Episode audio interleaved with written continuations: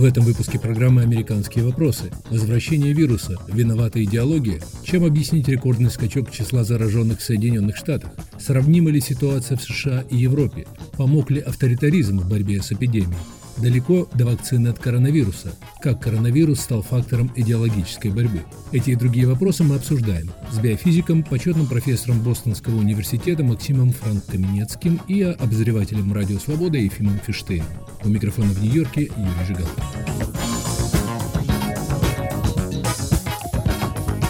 1 июня в Соединенных Штатах было выявлено 52 тысячи зараженных коронавирусом. За две последние недели число обнаруженных заражений взмыло в три раза и значительно превысило предыдущий пик эпидемии в конце апреля. Быстрое распространение вируса в более чем трех десятках штатов, продержавшихся в течение четырех месяцев на обочине эпидемии, напугало многих губернаторов. Они объявили о возвращении к карантинным мерам, которые они начали отменять около месяца назад. Главный иммунолог страны Энтони Фаучи в своих заявлениях внезапно перешел от сдержанного оптимизма к нехарактерному для него пессимизму, объявив, например, что число зараженных может подскочить до 100 тысяч. За этим явным отступлением в борьбе с коронавирусом последовали политические выводы противников Дональда Трампа. «Америка слишком развалена, чтобы бороться с коронавирусом», написала газета «Нью-Йорк Таймс». Профессор Франк Каменецкий, что стоит, собственно, за взрывным ростом заражений?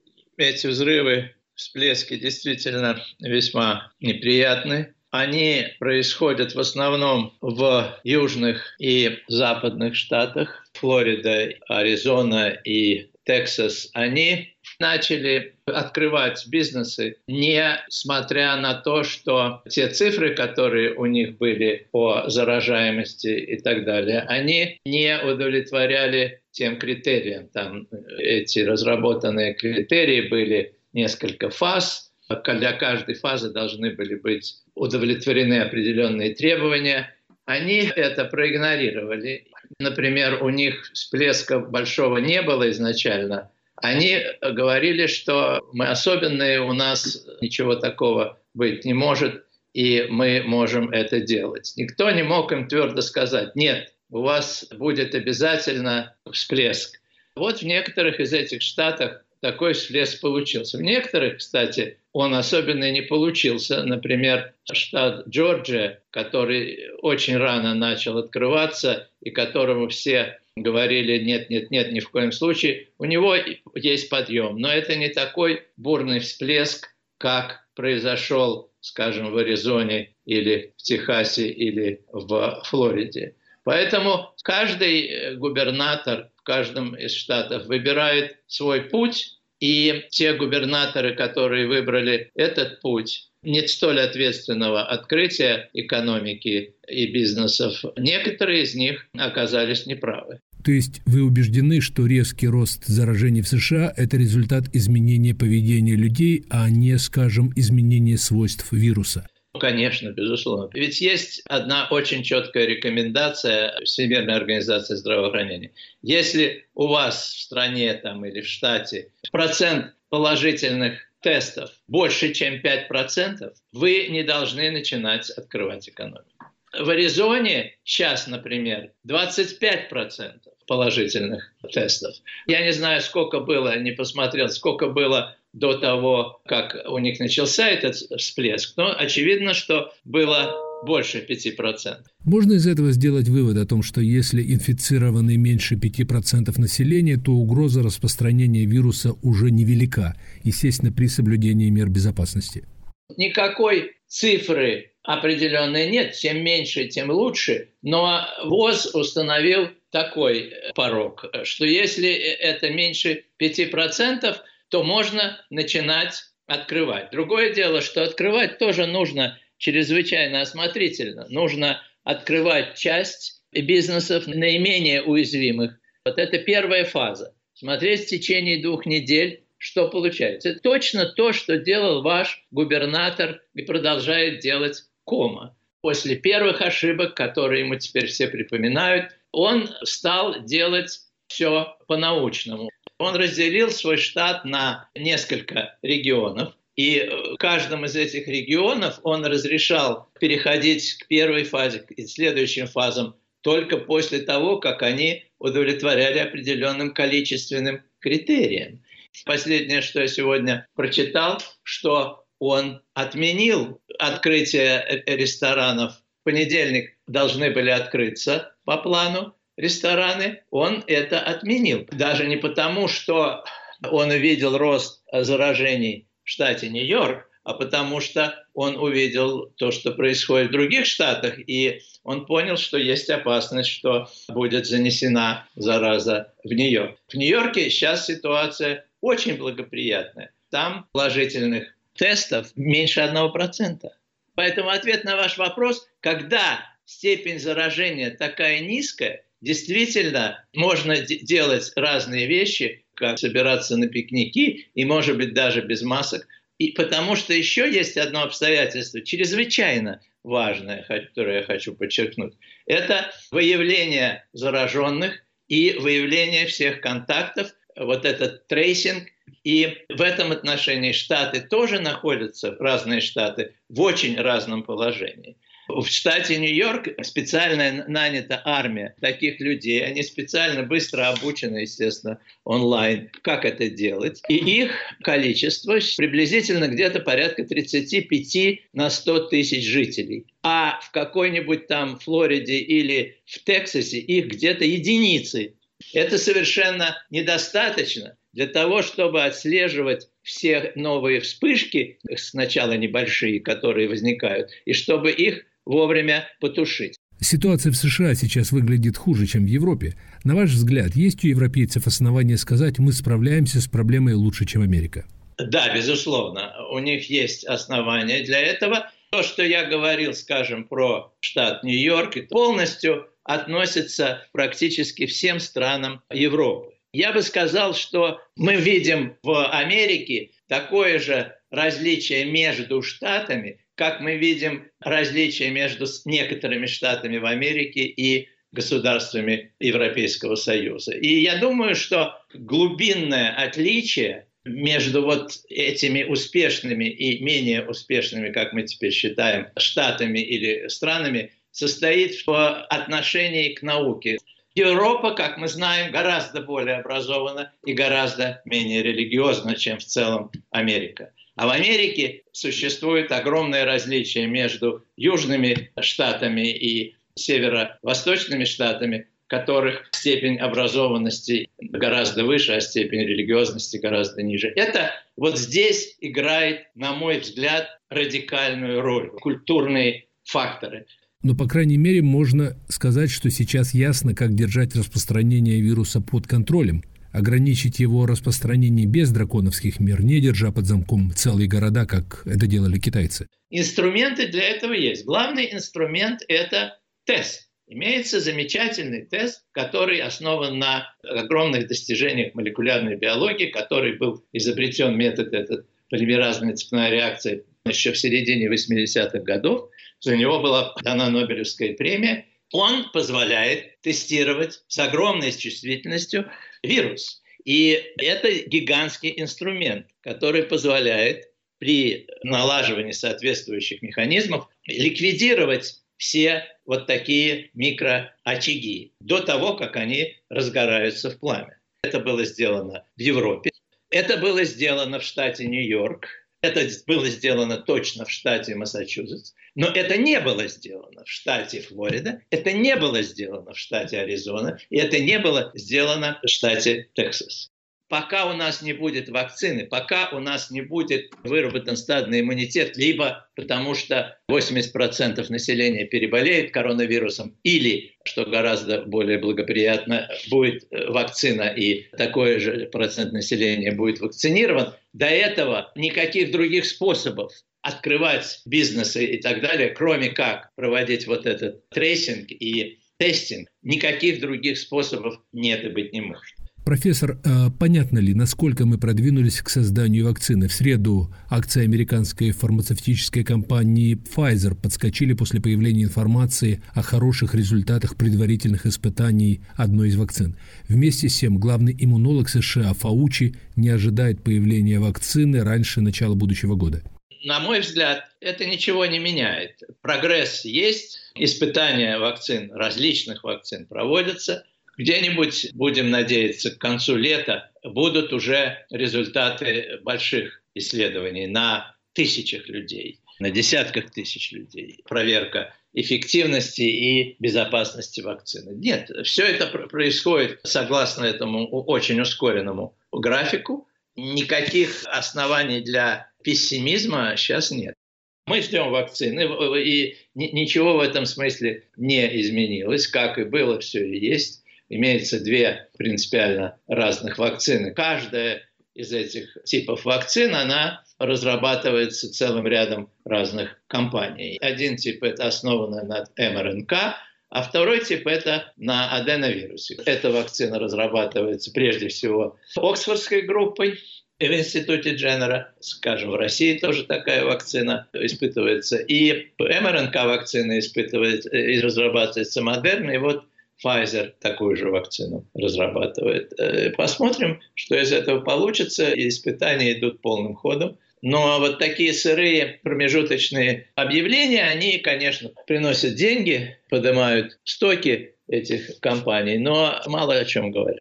А что вы думаете о ситуации в России? Под контролем ли там инфекция? Близки ли там к созданию вакцины? Ведь российские официальные лица неоднократно говорили, что их вакцина появится к концу июля.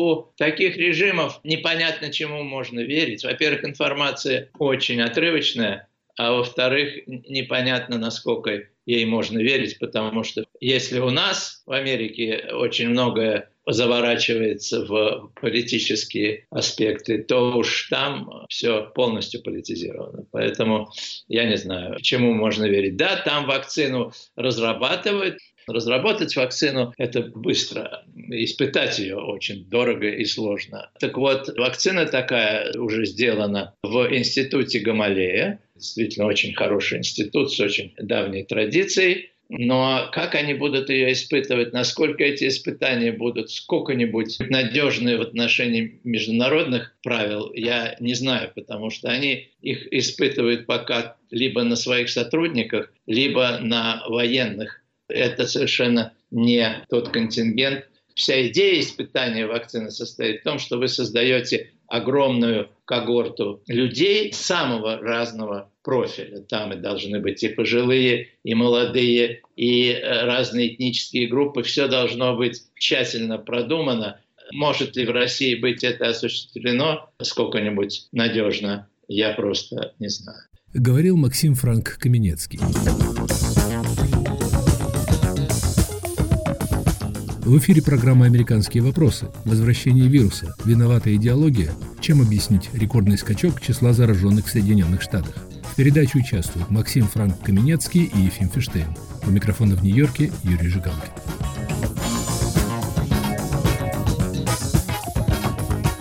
Ефим Фиштейн, мы в США получили новую волну коронавируса. Встревожились даже республиканские губернаторы южных штатов, которые, кстати, до сих пор не требовали от своих граждан даже ношения масок. Политические противники, комментаторы-демократы обвиняют их сейчас в пренебрежении здоровьем людей. Во-первых, примерно те же комментаторы, которые сейчас обвиняют правительство в том, что оно не совладало с эпидемией, те же комментаторы, я повторяю, 30 января этого года обвиняли то же самое правительство в том, что запретили авиарейсы, авиаполеты из Китая. Правительство уже тогда запретило потому, я в данном случае не говорю сейчас о побочных аргументах, но главным образом потому, что центр распространения заразы был тогда в Китае, и по этой причине правительство запретило перелеты, как бы закрыло воздушную границу от Соединенных Штатов. И за это было раскритиковано потому что это объявлялось российским по отношению к китайскому населению в любом случае и бессмысленным. Сейчас те же люди, ну буквально поименно те же люди говорят, что надо было раньше принимать меры.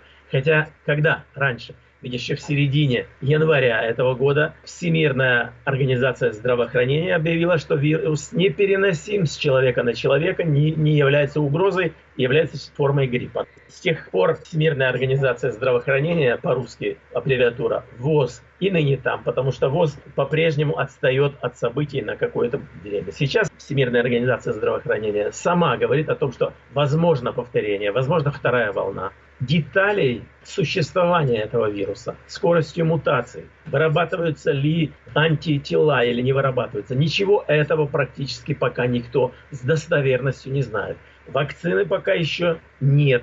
Короче говоря, ситуация настолько сложна, что как же ее не использовать в политических целях? Ведь сказать можно что угодно. Можно сослаться на пример Европы, где удалось справиться. Я сейчас повторяю вполне сознательно этот тезис. Европа справилась, а Соединенные Штаты не справились. Именно так ситуация выглядит в изложении американской прессы, которая, в общем, приветствует жесткие карантинные меры европейских стран, в отличие от расслабленного подхода в большинстве штатов. Слышу ли я в вашем голосе скепсис? Вы живете в Праге, что вам оттуда видно? Первый вопрос, который нужно решить, если мы обсуждаем это, какими критериями мы пользуемся, о чем мы вообще говорим. Мы говорим о статистике, Тогда, разумеется, 130 тысяч умерших в Америке колоссальное число, ведь даже на островах Зеленого мыса там не умерло почти никого, может быть, один-два человека. Сразу же я сознательно противопоставляю бессмысленное сопоставление, потому что маленькие страны Европы, у них совсем другие цифры, у них совсем другое население. То есть нужно взять какой-то критерий, какой-то показатель точный, показатель, скажем, смертности по отношению к числу заболевших. Тогда неважно, Бразилия это или Америка, число заболевших будет каким угодно, но вот смертность по отношению к числу заболевших есть какой-то критерий. Так вот, в американской печати сегодня рядом с возмущенными статьями о том, почему президент не спас Америку от коронавируса, тут же помещают показатель смертности среди заболевших. В Соединенных Штатах, в разных штатах это от 3 Флорида, до 9, скажем, я сознательно завышаю, закругляю наверх, до 9 в Нью-Джерси процентов умерших от числа заболевших. Европе процент от 12 в лучшем случае до 18. 18, скажем, в Великобритании, 15-16 во Франции, в Италии процентов смертей от числа заболевших. То есть, если сравнивать, то надо найти общий критерий, общий показатель. В маленьких странах Европы этот показатель сравнительно низок и по отношению к другим. Лучше всего считается положение в Германии. А почему? Задавал ли кто-нибудь себе этот вопрос? Почему? Ведь заболевших там гораздо больше, чем в других странах. А потому что там показатель смертности ниже. То есть лучше лечат заболевших уже. Меньше умирают они, эти заболевшие. То есть говорить нужно о сопоставимых показателях. По этому показателю Америка все еще выглядит не так плохо. Я напомню тем, кто уже забыл, что первые данные, которые приходили, они приходили от исследователей из так называемого Imperial College, это в Великобритании, самая такая, я бы сказал, алармистская организация, но брали ее данные, ее показатели. И что же предсказывал он Америке? Он предсказывал Америке тех самых где-то 120 миллионов заболевших и 2 миллиона мертвых. И тогда президент Трамп в ответ ему сказал, а я думаю, что будет не больше 200 тысяч умерших. Сейчас их 130. Значит, еще остается подождать, как это дело будет дальше развиваться, но вряд ли умерших будут 2 миллиона, как предсказывал имперский колледж. Кстати, средний уровень смертности в Соединенных Штатах чуть ниже 5%, практически такой же, как в Германии, и более чем в два раза ниже, чем, скажем, в Нидерландах. Совершенно верно. Поэтому я говорю, первым делом найти показатель, правильный показатель, а не просто голос кричать, как говорится на Украине, рятуйте. Сейчас может рятовать. Дело в том, что Европа пока не оправилась. Но ведь есть и другой критерий – уровень зараженности, который резко пошел вверх в Соединенных Штатах. В последние 10 дней в стране выявляется рекордное число инфицированных – около 45 тысяч в день, заметно больше, чем в предыдущий пик эпидемии в апреле. Объяснение тому, что в Америке столько зараженных, надо взять весь комплекс данных, у вас для этого есть врач.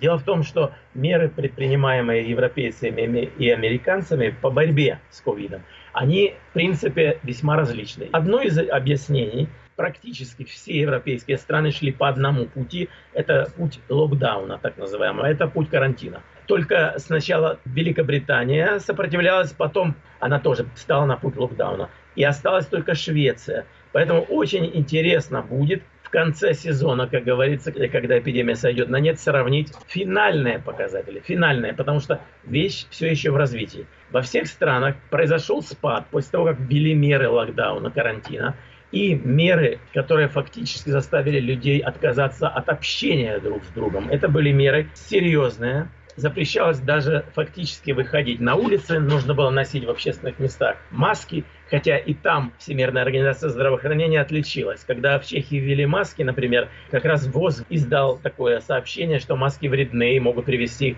к излишней заражаемости. То есть большой беспорядок в этом деле, потому что явление новое, только потому что явление новое. Никто не знает, на каком этапе мы сейчас находимся. Это уже этап схода на нет болезни или это этап какой-то мутации. То есть без серьезных исследований делать какое-то заключение нельзя. В Америке локдауна не получилось полного. Ну, во-первых, в Америке другая система.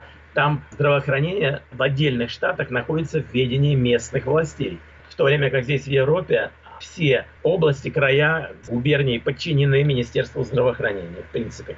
Вместе с Министерством внутренних дел они и вводят подобные меры. То есть э, в Европе были жесткие меры. Но вспомните ситуацию в Америке. Разве кто-то, кто хотел зла, начал проводить демонстрации на улицах, которые вели к резкой вспышке эпидемии? Ведь близкое соприкосновение больших масс людей по всей Америке не могло не вести к этому. Это же противопоказано буквально. Но кто, где, какой губернатор? И разве губернатор Нью-Йорка сказал, мы запрещаем демонстрации из-за излишней близости людей? Ничего подобного. То есть можно было ждать вспышки коронавируса. Не из-за того, что там один какой-то футбольный матч американского футбола разрешили или один политический митинг разрешили, а сотни тысяч людей на улицах вместе, вместе буквально вплотную вызвали вот эту вспышку коронавируса, на мой взгляд. Ефим, давайте подождем с выводами, потому что пока официальной оценки роли этого фактора в развитии эпидемии нет. Теперь вопрос еще свободолюбия американцев. Американцы не любят, когда им государство приказывает, даже в интересах их здоровья, проводить карантин полный. Есть и сферы, где нельзя вообще погрузить в карантин всю нацию. Это сферы жизнеобеспечивающего производства, там, где производят, ну, хотя бы, скажем, лекарства, которыми лечиться надо. Хотя бы, скажем, скорой помощи, которым ездить надо. То есть это довольно сложная материя. И главное понять, в Европе она еще не решена. Эпидемия пошла на спад, но во многих местах вырывается, прорывается второй волной сейчас. То же самое мы видим в Израиле, совершенно то же самое. Там приняли самые строгие меры карантина, когда эпидемия пошла на, на спад, локдаун отменили, и снова началась вторая вспышка эпидемии. Как вы считаете, что показал нам опыт борьбы с этой пандемией? Можно ли сказать, что авторитарный или, по словам одного из моих собеседников, китайский путь все-таки эффективнее в таких ситуациях пути демократического, когда нет единообразия, когда невозможно посадить всю страну под замок? Нет, я не могу это сказать. Потому что когда мы сравниваем демократическое общество и недемократическое, то первое, что нужно принимать во внимание, это то, что у нас нет никакой статистики по недемократическому обществу. Они вам напишут что угодно. Как писали в России вначале, что коронавирус не затронет российское население. Просто по идейным соображениям не затронет. Испугается. Так вот, там мы не знаем вообще, говоря о китайском пути, мы не знаем, с чем мы имеем дело. То это было в Ухане, то сейчас открылся Пекин как место, как очаг главный.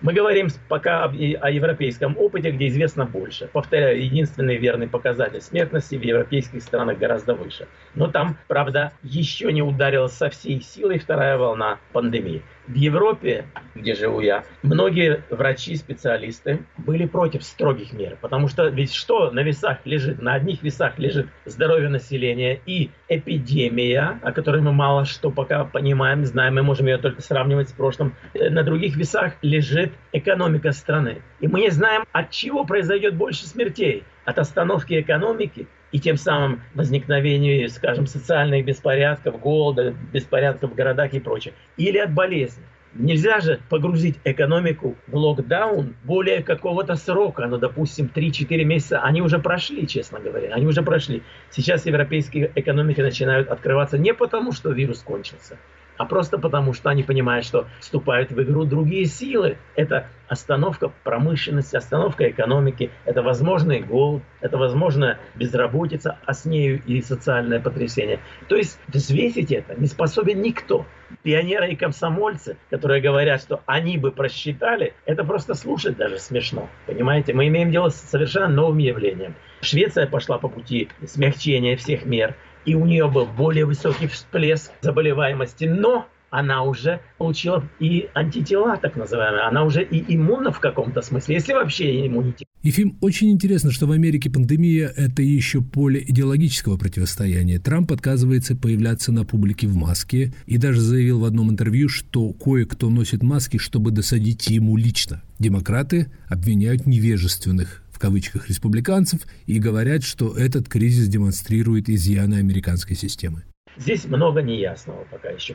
И делать из этого политику позорно, по большому счету, потому что это рикошетом вернется. Ведь это вернется при каждом президенте. Это вернется при следующих президентах. И что они будут говорить? Наверняка то, что это печальное наследие предыдущих.